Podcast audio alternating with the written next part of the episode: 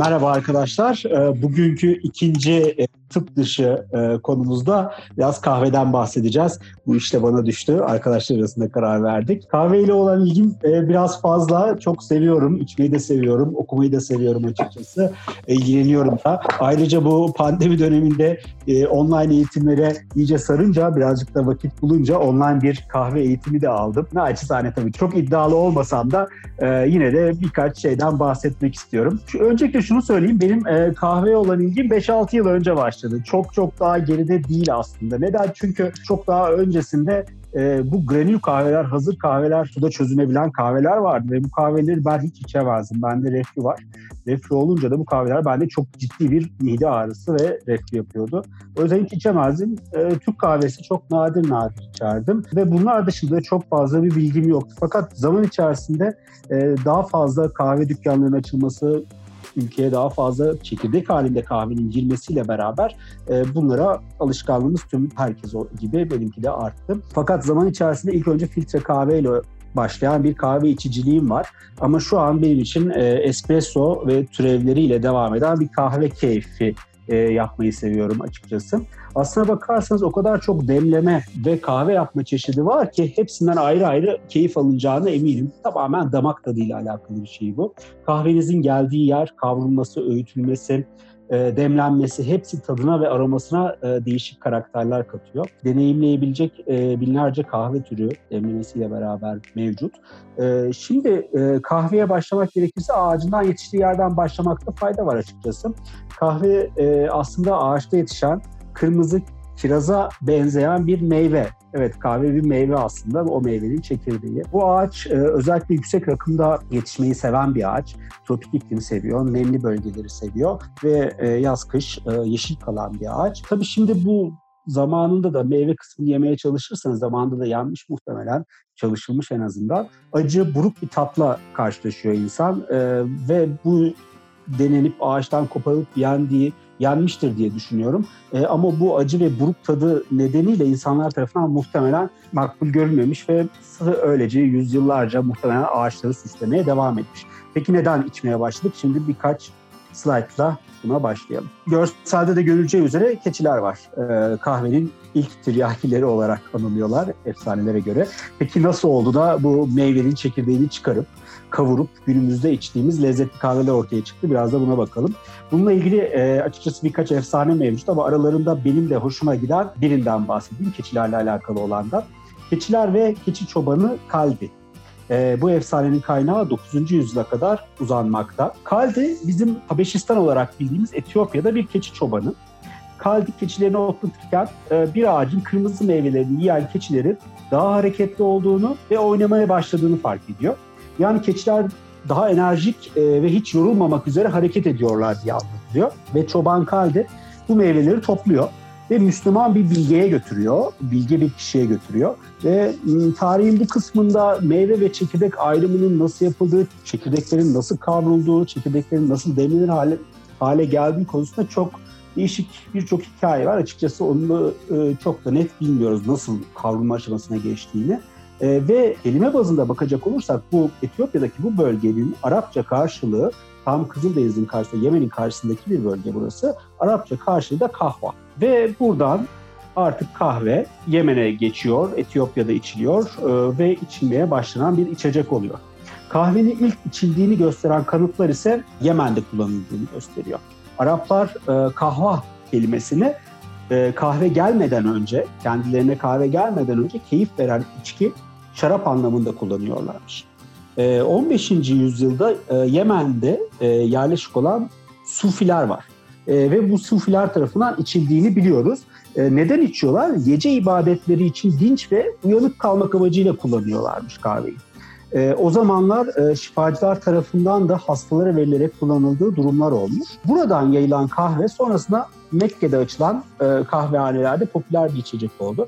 Aynı zamanda bir teoriye göre de Yemen'deki Moka limanından, Moka'da ismi de size tanıdık gelecektir zaten, Moka limanından Hollandalılar tarafından Avrupa'ya geçtiği ve Hindistan'a geçtiği ile ilgili bir teori de var. Fakat diğer bir teoride e, bize Osmanlı'ya bizim bu taraflara geldi geldikten sonra İşte sarayda saraya da Yemen valisi tarafından getiriliyor kahve açıkçası ve e, Osmanlı tarafından da 17. yüzyılda Venedikli tüccarlar ile Avrupa'ya taşındığı da söyleniyor açıkçası. Şimdi Avrupa'da şöyle bir durum da var. Tabii Avrupa'nın aslında o zamanlar karanlık çağları. Nasıl e, İslam alemi en yüksek çağda yaşadıysa Avrupa'da o sırada en karanlık çağlarını yaşamış aslında. E, birazcık daha muhafazakar insanlarmış. E, ve o zamanlar Avrupa'da Papa tarafından bu Müslüman içeceği diye yasaklanmış. Ee, bazı Fransız doktorların da kahveyi zehir olarak nitelendirdiği dönemler olmuş. Fakat yine de e, popülerliğini yitirmemiş hiçbir şekilde ve o ardından izin de verilmiş kahveye ve Avrupa'da açılan ilk kahve dükkanının Roma'da 1645'te açıldığı e, kaynaklarda geçiyor. Şimdi bir diğer teori, teorilerden bahsetmiştik Avrupa'ya nasıl geçti derken bir diğer teori de Osmanlı'nın Viyana kuşatması sırasında başarısız olduktan sonra Orada bıraktığı çuvallarda kahveler varmış ve bu kahveleri Viyanalıların alıp içerek bunu e, kendileri içecek olarak kullandıklarını da söyleyenler var. E, dünyada da üretimini ve ticaretini ilk yapanlar ise Hollandalılar. Dediğim gibi hem Yemen'deki Moka limanından bunun ticaretini yapmışlar hem de sanırım e, Ekvator kuşağında bulunan sömürgelerin de etkisi var bunda. Bayağı bir ticaretini yapıyorlar. O sırada tabii de Fransa'da kral bunu ekmek istemiş. Yani ekip yetiştirmek istemiş ki bu kahveye ben hakim olayım, üretimini ben yapayım diye. Kral Louis, kaçıncı Louis olduğunu açıkçası çok net bilmiyorum. Bakmış e, toprak bunun için uygun değil, iklim bunun için uygun değil. Yetiştirdiği tüm ağaçlar ölüyor. E, o yüzden bir sera yapmış ve bu serada yetiştirmiş, bir ağaç yetiştirmiş ve başarılı da olmuş. Orada bir ağaç yetişmiş ve buradaki ağaca da asil ağaç ismini vermişler ve bütün e, tohumları bu ağaçlardan alıp yetiştirmeye devam etmişler. Bu sırada bir Fransız, Fransa'da bulunan bu asil ağaçtan bir miktar tohum çalıp bunu Amerika kıtasına götürerek kahvenin Amerika serüvenini başlatıyor. Ve bu yaklaşık 1700 yıllara denk geliyor ve e, Amerika'ya bu tohumlar gittikten sonra özellikle Brezilya civarında e, bu tohumlar ekilerek kahve üretimi Amerika kıtasında yapılmaya başlanıyor. Brezilya şu an hali hazırda dünya kahve üretiminin %70'ini karşılıyor. Amerika kıtası ise %85-90'ını karşılamakta. Şimdi e, kahvenin tiplerine bakacak olursak iki tane majör tipi var. Kafe Robusta ve Kafe Arabica dediğimiz iki tipi var. E, Arabica şu anda bizim çok çok daha fazla içtiğimiz bir kahve türü açıkçası.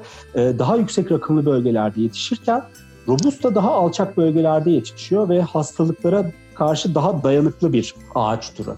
Fakat e, Robusta'nın kafein oranı çok çok daha yüksek. Daha acı, daha az aromatik bir kahve türü. Çok da içerken tercih edilen bir kahve türü değil açıkçası. Fakat bazı koyu kavrulmuş, e, yüksek kafein isteyen yerlerde de e, kullanılıyor.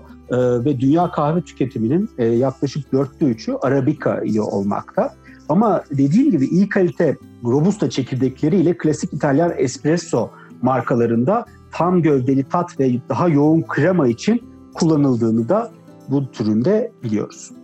Ee, şimdi kahve ağacı her yerde yetişmiyor dedik. Ee, nerede yetişiyor? Yüksek rakımda, nemli, sıcak iklim seviyorlar. Ani ısı değişimlerini sevmiyorlar.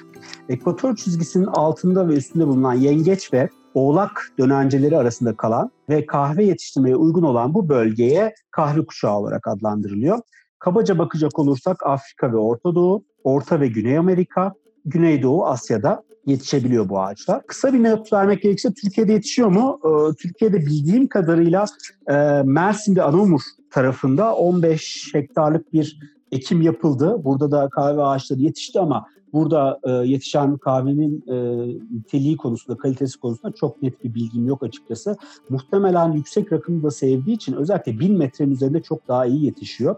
E, ve Arabika ağaçları bu rakımlarda daha iyi yetişiyor. Muhtemelen Türkiye'de yetiştirilen kahve robusta olabilir ama çok net bir bilgim yok. Ee, onu da araştırmak lazım. Şimdi değişik kahveler var, değişik e, yerlerde değişik kahve ağaçları var. Bunlar tabii tadı da değiştiriyor. Tadın ne, tat neye göre değişiyor dersek öncelikle yetiştirildiği bölge, ikincisi de kavrulma derecesi. Kahvenin kavrulması özellikle önemli.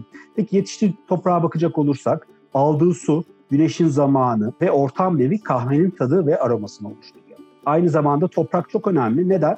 Mesela kahve ıı, bir yanardağ eteğinde yetişiyorsa kül tadı ve kokusunu alabiliyorsunuz bu çekirdekten. Veya bir meyve bahçesi yakınında bulunan bir kahve ağacından bahsediyorsak burada da narenciye tadı ve kokusu alabilirsiniz içtiğiniz kahveden. Genel olarak söyleyelim Afrika orijinli kahveler daha asidik, meyvemsi ve orta gövdeli oluyorlar. E, Amerika kıtasında e, kahveleri biraz daha hafif, fındık gibi kuru yemiş tatların hakim olduğunu söyleyebiliriz. Hafif baharatlı dengeli bir aromaya sahip diyebiliriz. Asya kahveleri ise topraksı, ağır bir gövde, çikolata ve tatlı aromalarının daha yoğun olduğu bir yapıya sahip diyebiliriz. Peki kavrulmadan bahsettik. Kavrulma neden önemli? Çok kabaca hafif, orta, orta koyu ve koyu olarak derecelendirilebilir. Ama aslında e, şuradaki eğri de görülebileceği gibi e, çok fazla e, evresi var kavrulmanın. E, kavru, kahve kavrulurken sıcaklık oldukça önemli ki bundan kastım 180 derece ile 250 derece arasındaki bir spektrum. E, bu sıcaklık arttıkça ve süre arttıkça, kavrulma süresi arttıkça kahve daha koyu kavrulmuş hale geliyor. Bu siyah çekirdekler haline geliyor. Açıkçası şu anda zincir kahve satıcılarında gördüğümüz çoğu kahve siyaha yakın, bayağı yoğun kavrulmuş kahveler. Bu kahveler niye böyle kavruluyor derseniz zincir kahve satıcılarının özellikle standart bir kahve tadı e, oluşturabilmek için aromada herhangi bir değişiklik olmasın diye aromayı en az düzeyde tutan özellikle e, çok siyah kavrulmuş kahveleri kullandıklarını biliyoruz. E, aslına bakarsanız aroma arayan birisi zincir kahvecilerde çok e, memnun kalmıyor günümüzde. Çekirdeğin kavrulma derecesi arttıkça tadı yumuşak ve tatlıdan sert ve acıya doğru değişiyor. Genellikle daha fazla kavrulmuş kahveler daha acı oluyor. Kahvenin asiditesi düşüyor ve bir önemli nokta kahvenin kafein miktarı kahve siyahlaştıkça daha fazla kavruldukça azalıyor. Ee, şimdi e, hani deriz ya çifte kavrulmuş Türk kahvesi aslında çifte kavrulmuş Türk kahvesi tamamen çok çok fazla kavrulmuş bir e, kahve demek.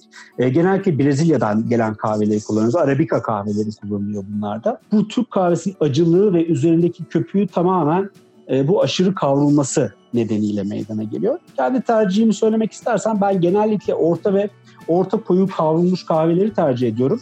E, hem kafein miktarı birazcık daha fazla oluyor hem de kahvenin aroması daha fark edilebilir düzeyde oluyor. Bu da benim açıkçası kahve içerken hoşuma gidiyor. Şimdi burada bir de tabii kavrulan kahve ile ilgili şöyle de bir durum var. Bu kahveyi bir de çekirdek halinde kahvemiz hala öğütmemiz gerekiyor. Öğütmenin dereceleri var. Kabadan çok inceye doğru sınıflandırabileceğimiz derece. Çok fazla bunların detayına girmek istemiyorum. Bunlar çok daha teknik e, oluyor. Kaba öğütülmüş bir kahve bir daha çok French press veya Aeropress dediğimiz demleme teknikleriyle içebiliyoruz. Aynı zamanda soğuk demleme tekniklerinde de bunu kullanabiliyoruz. İnceye doğru geldikçe espresso ve en ince haliyle bizim Türk kahvesi şeklinde öğütülmesi gerekiyor. Türk kahvesi yapmak istiyorsanız elinizdeki çekirdeği en ince haliyle öğütmeniz gerekiyor. Şimdi e, son zamanlarda bir üçüncü nesil kahveciler, üçüncü nesil kahveler gibi terimler ortaya çıktı. Üçüncü nesil kahveden bahsederken tabii konuya öncelikle birinci ve ikinci e, aslında nesil değil dalga demek lazım bunlara. Birinci ve ikinci dalgalardan bahsetmek lazım. Nedir bunlar? Bunlara bakalım birazcık. Birinci dalga kahveler Birinci Dünya Savaşı'ndan sonra ortaya çıkan kötü kalite robusta çekirdekleriyle yapılan kahveler aslına bakarsanız. Neden yapılmaya başlandı? Çünkü burada bir tüketim var. Kahve çok sevilen bir içecek oldu, çok fazla tüketilen bir içecek oldu ve hızlı tüketilmesi gereken bir içecek oldu. Nasıl bunu hızlı bir şekilde tüketebiliriz? İşte bu granül kahvelerle tüketebiliriz ve bunun içinde e, hızlı çözülebilir ve kalitesiz olabildiğini söyleyebileceğimiz kahveyi tüketmeye başladık Birinci Dünya Savaşı'ndan sonra.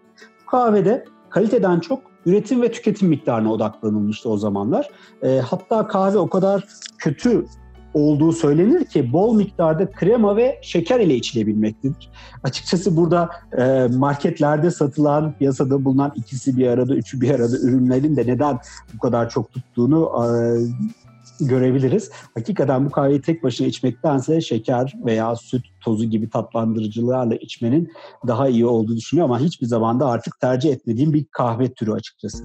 İkinci dalga kahvelere geldiğimizde bunlar 1960 ve sonrasında espresso'nun ortaya çıkmasıyla geliştirilen kahveciliğe bağlı. Yine zincir kahvelerde demlenen kahveler. E, espresso kelime anlamı olarak İtalyanca'da pressed out demek.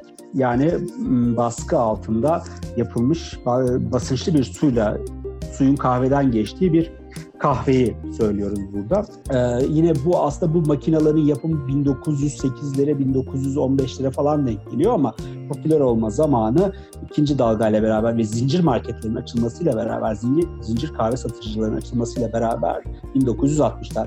İlk açılan zincir e, kahve bizim ülkemizde yok sanırım. Ben hiç dikkatimi çekmedi. Kaliforniya'daki Pete's Coffee and Tea denen şirket. Ardından bildiğimiz markalarda sırayla ortaya çıkıyor. Ee, şimdi dalganın önemli kısmı şu. Burada kahve daha çok günlük içecek haline gelmekte. Kavrulma ve demlenme seçenekleri ortaya çıkmakta artık burada. Yani insanlar bunlara da dikkat etmekte ve keyif alınan bir içecek olarak lanse edilmekte kahve burada. Ve bu dönem gelişen zincir kahveciler hala hayatımızda büyük bir yer e, tutmakta ve daha çok espresso bazlı içecekleri ifade ediyor. Hızlı servis edilen, hızlı yapılabilen, bazında espresso bulunan içeceklerle yapılan kahveler. Ama bence en büyük dezavantaj e, belirdi biraz önce de söylediğim gibi belirgin bir kahve standartını yakalayabilmek için kahveler çok fazla kavruluyor e, bu e, zincir kahvecilerde ve kahvenin aromatik doğası açıkçası kayboluyor. İşte bu sebeplerden ötürü üçüncü dalga kahve ortaya çıktı. E, ve bu kahveye e, gerçek e, verilmesiyle ortaya çıktı. Kahve kültürü diyebiliriz artık buna. Bir şarap e, tadımı gibi kahve içinde böyle bir e, kültür ortaya çıktı açıkçası. E, ve bu kültür kaynağından başlıyor.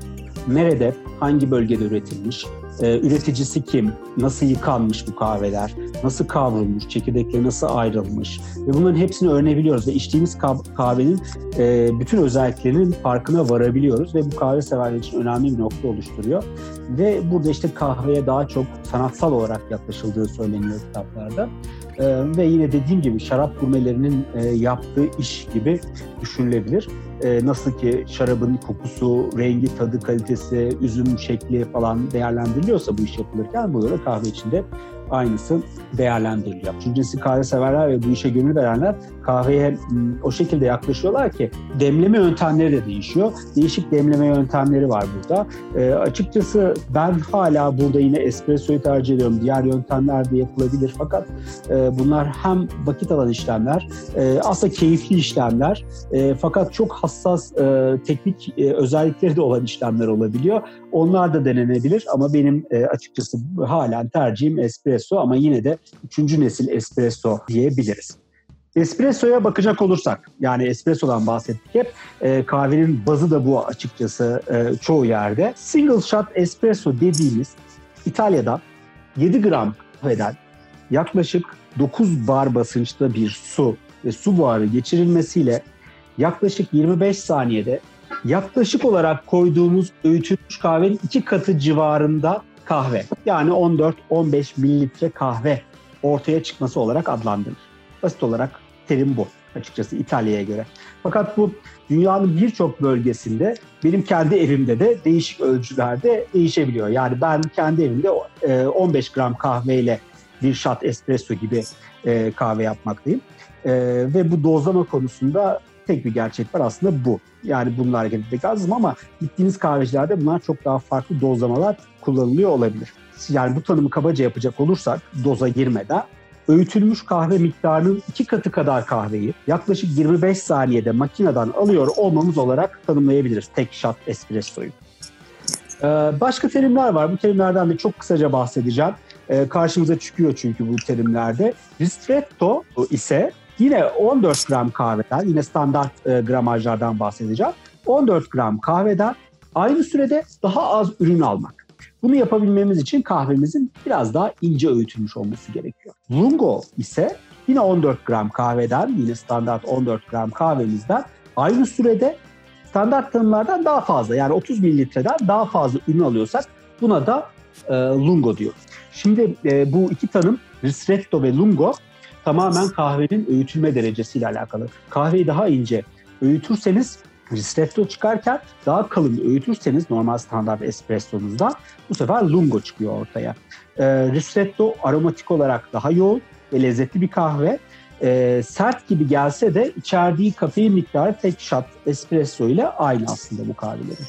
Şimdi tabii bunlar e, standart espressolar. Espressoların bir de bu şatlarla yapılan e, diğer kahveler var. E, özellikle espressoya su, süt ve süt köpüğü eklenerek birçok envai çeşit kahve çeşidi ortaya çıkabiliyor. Çok kabaca bunlardan bahsedelim. Americano nedir? Espresso üzerine dilediğiniz kadar. Bu tamamen damak zevkinize bağlı aslında. Dilediğiniz miktarda su konulmasıyla Americano oluşuyor. Ama ben genellikle bir kahveciye gittiğimde Americano değil, Long Black istemeyi tercih ediyorum. Neden? Tamamen aynı şey aslında içeriği. Ama burada suyun üzerine espressoyu makineden koyuyor barista. Neden? Böyle olunca kahvenin üzerinde krema biraz daha bol oluyor. Kahvenin soğuması biraz daha geç oluyor buna bağlı olarak. Aromasının ben daha iyi olduğunu düşünüyorum. Buna da long black diyoruz. Süt var. Sütü en temelinden başlarsak tek shot espressonuza çok hafif sadece espressoyu lekelendirecek kadar süt koyarsanız eğer buna da macchiato deniyor. Macchiato zaten İtalyanca leke, benek demek. Latte de espresso üzerine köpürtülmüş süt konuluyor. Cappuccino'da ise daha çok köpüksü kısmıyla beraber süt konuluyor. Cappuccino'da biraz daha fazla köpük var açıkçası. Flat white dediğimiz ise espresso miktarı daha fazla olan ve üzerine yaklaşık olarak eşit miktarda süt ve süt köpüğü konulan kahve. Latte macchiato süt üzeri espresso Sonra üzerine süt köpüğü konulan kahve. Çok fazla teknik ayrıntısı var aslında bunların. Moka dediğimiz işe, Moka'yı da hatırlarsınız e, konuşmanın başında söylemişim. Yemen'deki liman şehrinin ismi aslında. En altta erimiş çikolata var. Sonrasında espresso var. Üzerinde süt ve süt kreması konuluyor. İspanyolların bir ayrı bir tercihi var. Ondan da bahsetmek istiyorum. Bunu cam bardakta servis ediyorlar. Cortada dedikleri bir kahve türü var. Bu espresso üzerine yine birebir ölçüsünde süt veya küçük bir köpük koymakla yapılıyor. Bunu İspanya'da ve cam bardakta servis ettikleri e, bir kahve. Evet, e, sizin kahve tercihiniz nasıl? Onlardan bahsedelim isterseniz. Ben başlayayım istersen birkaç da evet. enteresan birkaç bir şey var. Yani benim naçizane bildiğim. Ya ben filtre kahve yani seviyorum tabii ama biraz daha şeyli oluyor. Yani biraz oluyor. Hastanede de makine var ama çok da fazla işin doğrusu şey yapmıyorum. Ben granül kahveleri daha çok seviyorum aslında sağlıksız olsa da. Ee, ama granül kahveleri daha çok tercih ediyorum. Öyle söylüyorum. Birkaç bir şey söylemek istedim.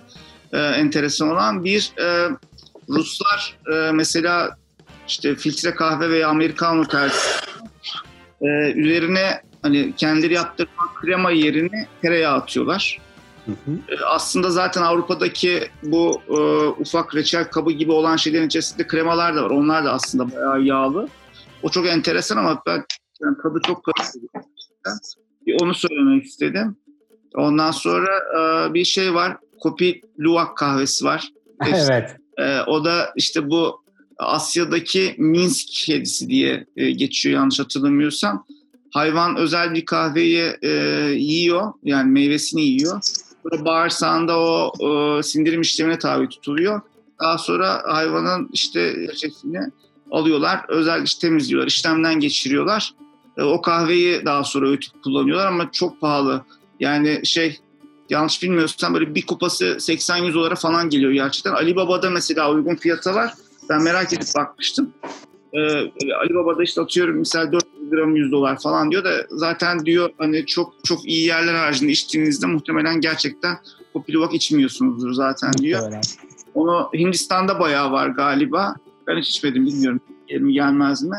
Bir de şeyi Yok, söyleyeyim. Ben de içmedim hiç ondan. Onu biliyorum. Ayrıca çok küçük bir ekleme yapayım. Bir de fillerde de var aynı şey.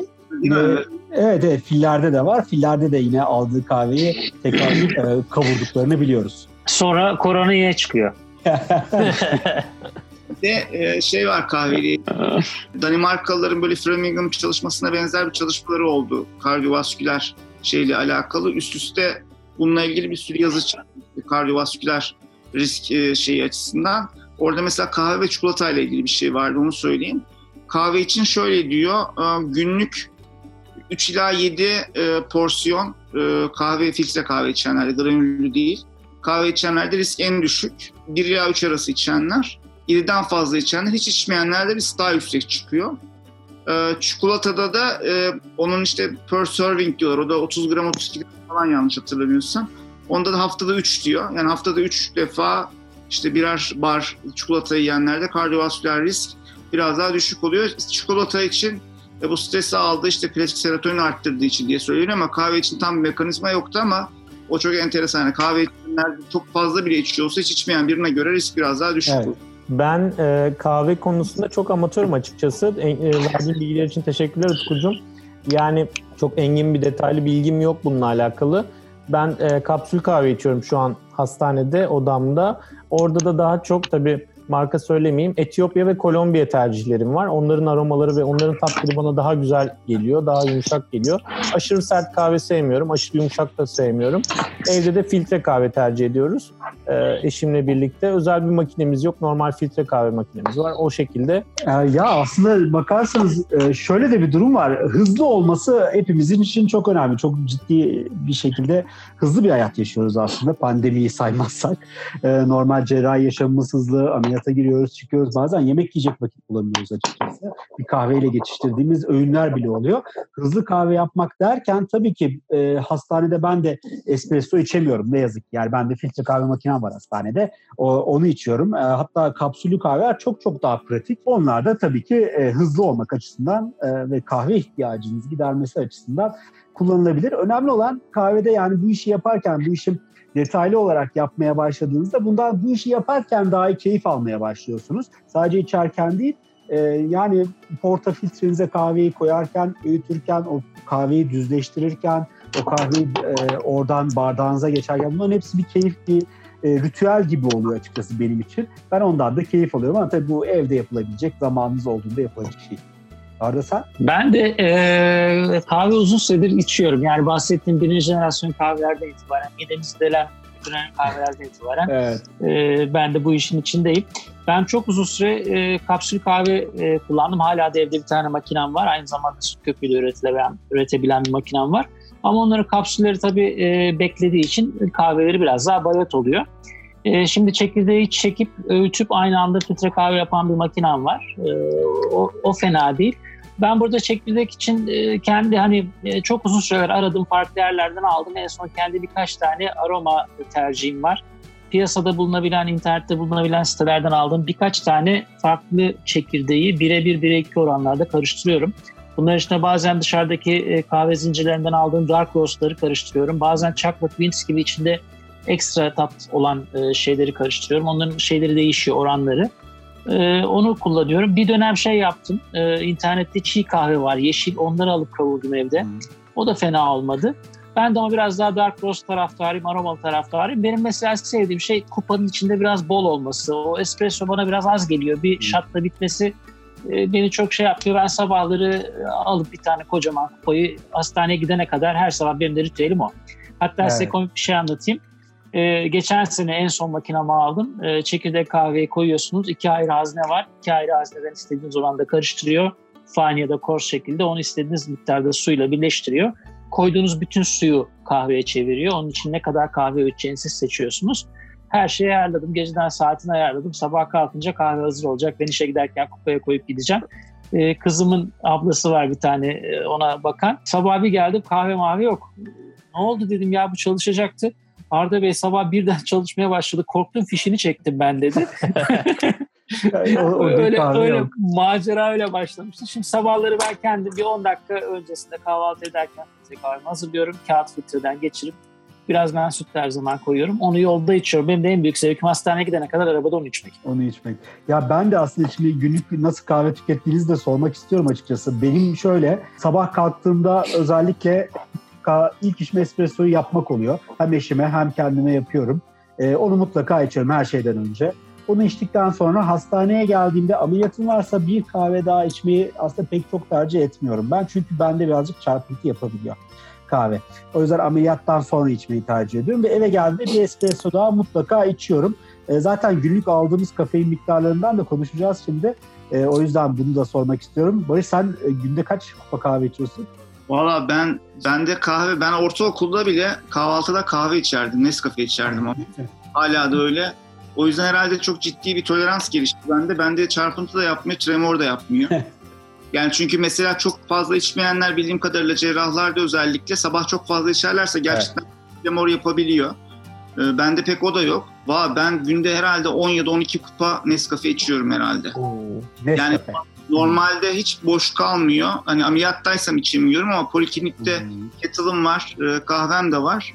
E, yani o bittikçe doluyor öyle söyleyeyim. Uykunu Biraz... etkilemiyor mu Barış bu ya? uykumu hiç etkilemiyor. Ee, şöyle e, hatta onunla çok garip bir şey yaşadım. E, herhalde çok alıştığım için ama ben bir çay kaşığı koyuyorum. Daha fazla koymuyorum. Hani kimisi hmm.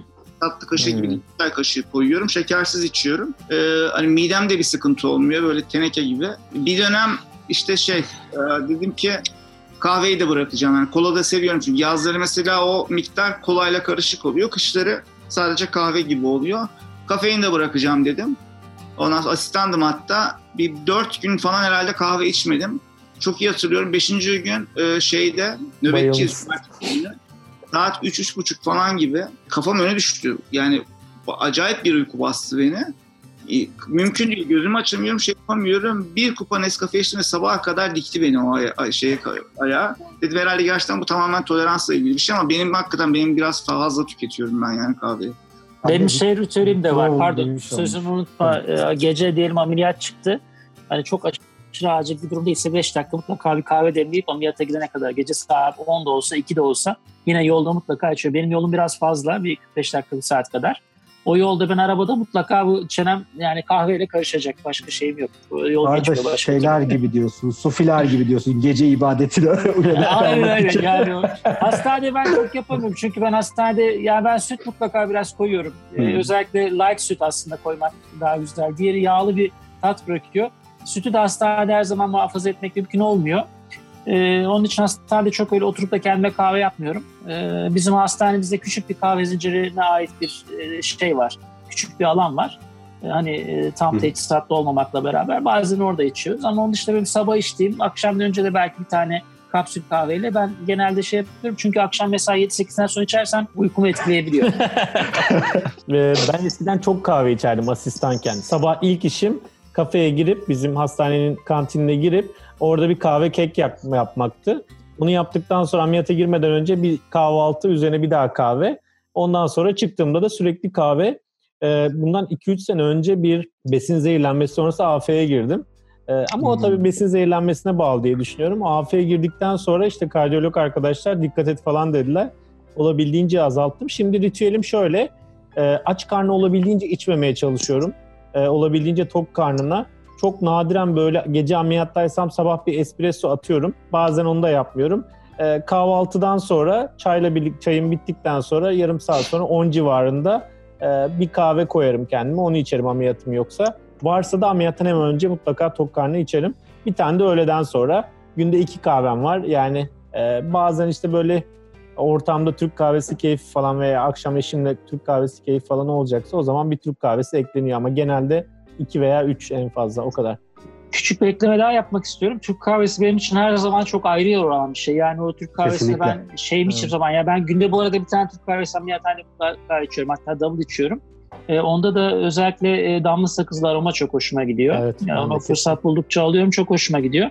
İkincisi size bir sır daha vereyim. Ben bunu internken e, TUS çalışırken fark ettim. E, malum o dönemler günde 16-18 saat çalıştığımız oluyordu abartısız şekilde. Onun arasında bir yerde ben bir saat mutlaka uyuyordum. Hem kafam boşalsın e, biraz dinleneyim diye. Uyumadan önce yemek yerdim. Yemek yedikten sonra da e, bir Türk kahvesi içer ve yatardım. İçtikten hemen sonra yatarsanız o kana karışana kadar siz uyumuş oluyorsunuz. Kalkınca bir güzel oluyor enerjiniz. Anlatamam yani. Uykuda artık yavaş yavaş kana mı salınıyor? Ne oluyorsa bir yerde mi depolanıyor?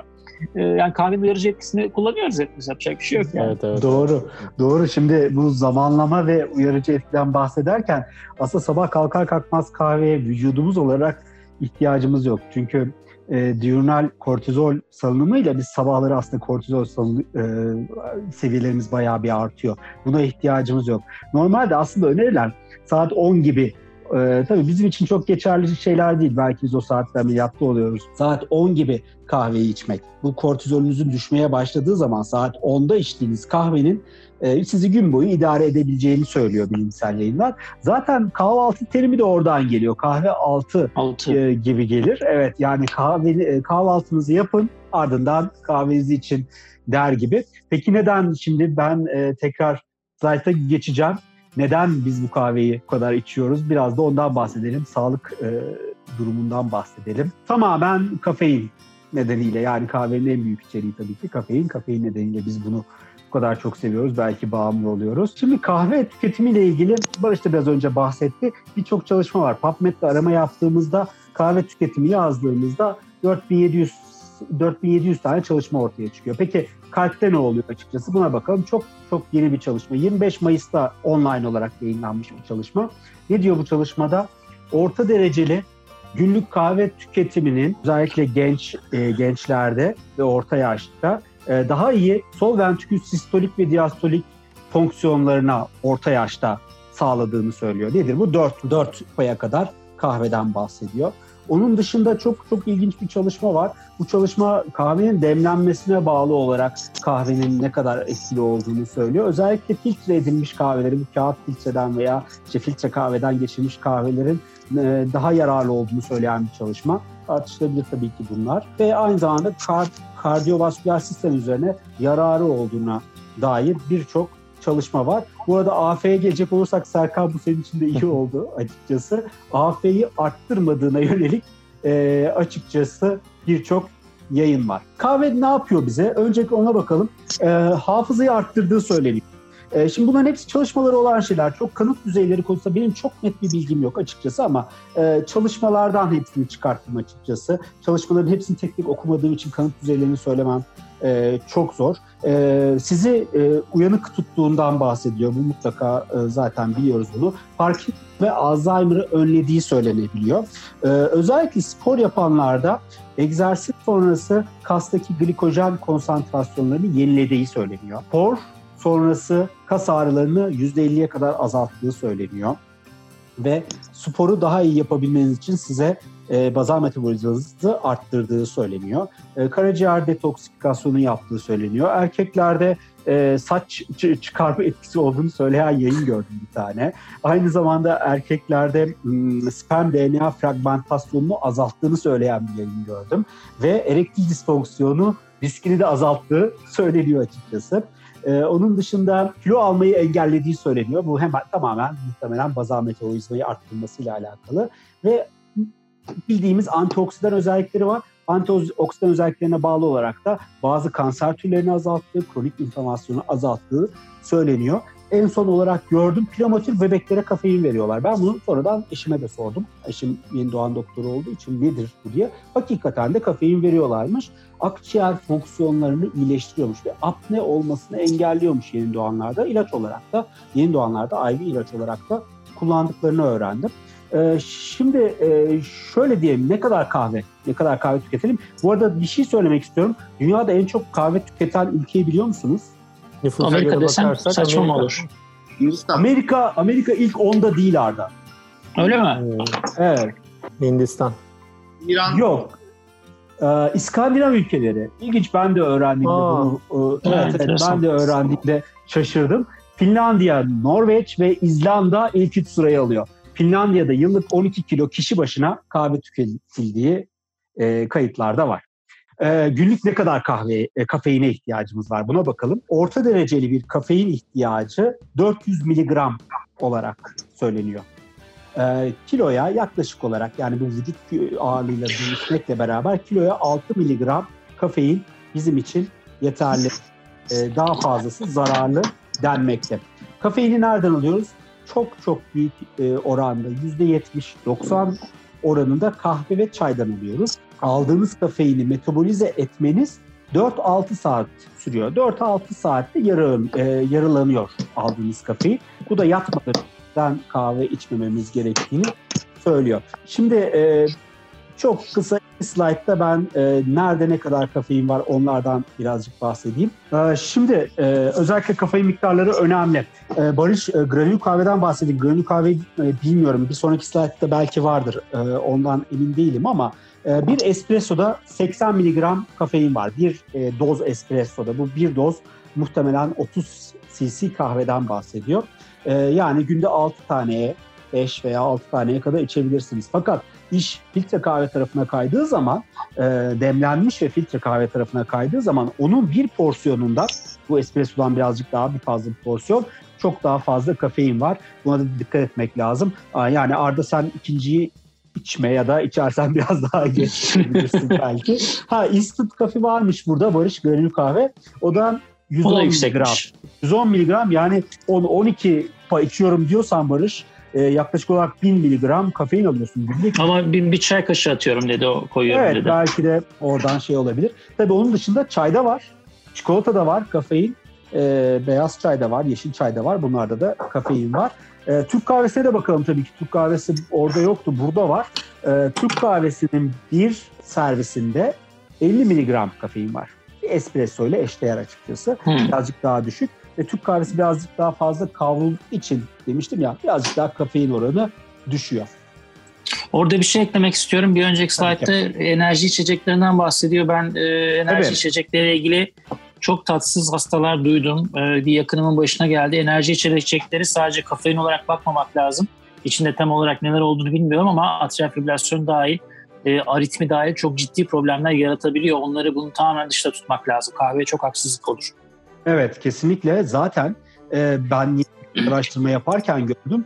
E, kafeine bağlı AF'lerin, ritim problemlerinin daha çok enerji içeceği içen hastalarda olduğunu saptamışlar açıkçası. Kahve değil de enerji içeceği. Bu slaytta da zaten gözüküyor. 400 gram kafeinler de var. 5 tane enerji içeceğinde var.